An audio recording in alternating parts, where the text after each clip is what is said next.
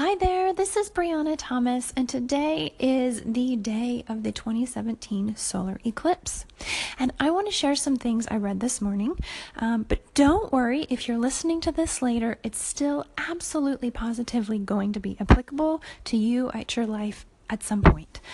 Um, most mornings, I do, I read something to try and inspire me, I do a meditation and I try to write in my gratitude journal that my lovely friend Heather Crabtree gave me. It is the five minute journal and it is what I found the most easy and effective way to stick to.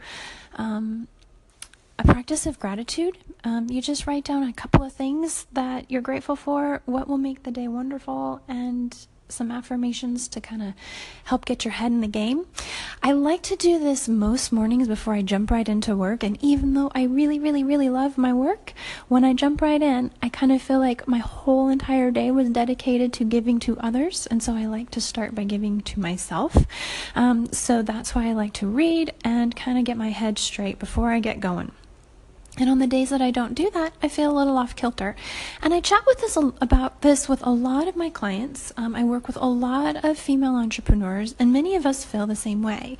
And so I'm going to be sharing things that I'm learning. A lot of these things are things that I've chatted with um, with other women about too. And we all know that there are times in life when we have ups and when we have downs, and they're great, and then they're not so great. And Today, when I was reading, there was so much information on my Facebook feed and on the internet, um, and that was coming up about um, meditating and um, kind of moving forward in regards to how this solar eclipse affects things in the world. And I will say, I'm not into metaphysical, I'm not into astrology, I don't really know about those sorts of things, but um, I do feel strongly that meditation and getting really, really, really clear on what we want in life and really, really, really clear on what we don't and getting absolutely clear on how we're being that's no longer serving us. I feel like these things are essential for growth, um, not only in our business lives, but in our personal lives and in our relationship with ourselves as well. And so the things that I learned today about the solar eclipse, I found I found incredibly inspiring and interesting to think about at any time in one's life. So, one of the things that I read was a bit about um, the uh, the relationship of light and dark and how that can show up in our lives. And there's some questions that were asked that I'm going to share with you. So, how might the dark periods of our lives help us grow in unexpected ways?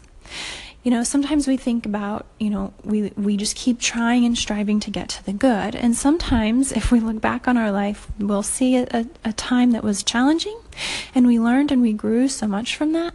And we can think that you know that was an actually a really unexpected turning point that was a catalyst for massive positive change and growth.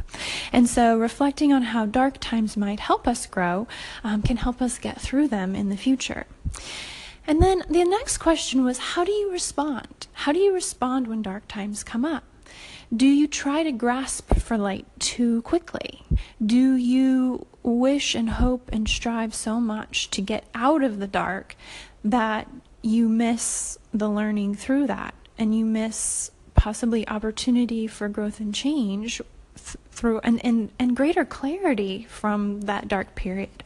Or are you just constantly striving to kind of sweep under the rug and pretend like none of that exists just to get to the light stuff again? Um, so I think that was a really great question. Another one is a reminder that light and dark are cyclical every day, every month, every year with the eclipses. Light and dark is cyclical. And to Rather than to be resisting darkness, we can get really, really curious about it. We can learn from it, and we be, can, we can become better from it. We can be, be, become better from the dark times in our lives. And through that, and gaining the ability to stand in the tension of the contrast of light and darkness, the good and the bad, the happy, the sad, the great, and the what the heck is happening, it really truly is a sign of maturity and it helps us refine us as people um, and to really find the good in all things, good and bad, can really, really help us get through each and every single day with so much more joy and peace and calm in our hearts. And I hope this helps you like it All right, I'm back. So sometimes this Anchor FM app that I record my podcast on cuts me off, but as I was saying, I hope that those reflections on light and dark help you in your life like they helped me in mine just a few moments ago. I really think that for me personally and so many of the women that I work with, that we dislike discomfort and the dark stuff so much that we tend to want to just push through it um, very rapidly in order to get to the good stuff. And in doing that, we sometimes miss um, the greater clarity in the learning. And it's not until way later that we realize, oh, yeah, that tough time, it really, really helped me be a better person, or I learned a lot from that. And so just recognizing that it's okay um, and know that the good times come, the bad times come, they all pass, and it'll all be okay. I think we need those reminders. Another question that was presented in one of the articles I read this morning was What do you want or need to embrace in your life that will bring you into greater wholeness? And I feel so strongly that so many women that I talk with don't take the time to truly think what it is they want and need in their lives. Many of us just keep too busy. We keep too busy to really truly think and reflect. And this is a great question. Some of the things that I put down, and I'm not going to put all, I'm not going to share all of them, but some of the things that I put down um, was I truly feel like I want and need to embrace more um, into my life possibilities.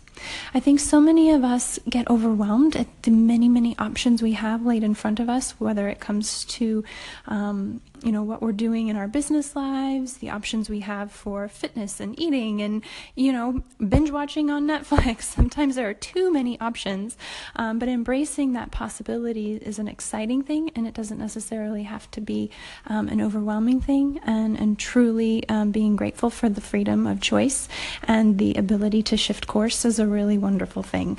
Um, another thing that I would like to embrace more of is ease in my life. And this is something that I try so strongly to get my clients to um, bring into their lives as well the burnout, the drain, the strain from the hustle and the grind, um, it takes a toll on so many of us. And I feel that many of us, while we so much um, want ease in our lives, we overbusy ourselves as well, and we don't necessarily um, lead lives that um, are full of ease in a way that feels good to us. Sometimes creating the ease can end up feeling like a strain because it feels like one more thing to do.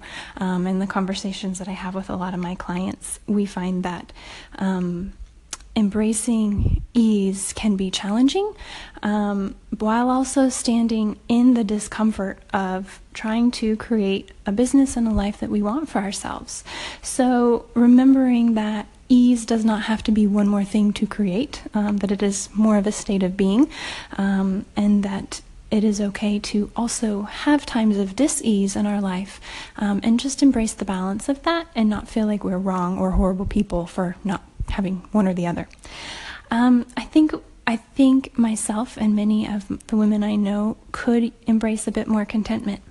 I feel like um, we are constantly thinking of the next big thing. How can we help more people? How can we give to others? What can we do? Um, how can we be better humans? And this can lead itself to not feeling truly content um, with the good things we have in life complacency is one thing. We don't want to be complacent, um, but being just really happy and content with where we are and to celebrate the good things that we've accomplished. I think so many of us gloss right over them just to get to doing the next task on the list. And so I think embracing that is a really good thing as well. And then lastly would be um, something that I really, really thought that um, was really helpful is are the questions that were presented in the article I was reading this morning is what do you want to be? What do you need to believe in order to have the life you want? And the remembering that we can create whatever we want. And just because we've been a certain way doesn't mean we have to be that way. Getting really, really clear on what we want, the fears that are holding us back, you know, it's usually old childhood nonsense and baggage that doesn't serve us any well. But getting really clear on that and truly developing ourselves into the type of person to make those dreams necessary, and then acting as if our life is the life we want to live will help propel us into that space a bit quicker. So I hope these insights were helpful to you. They were to me. Have a wonderful day. Keep your head up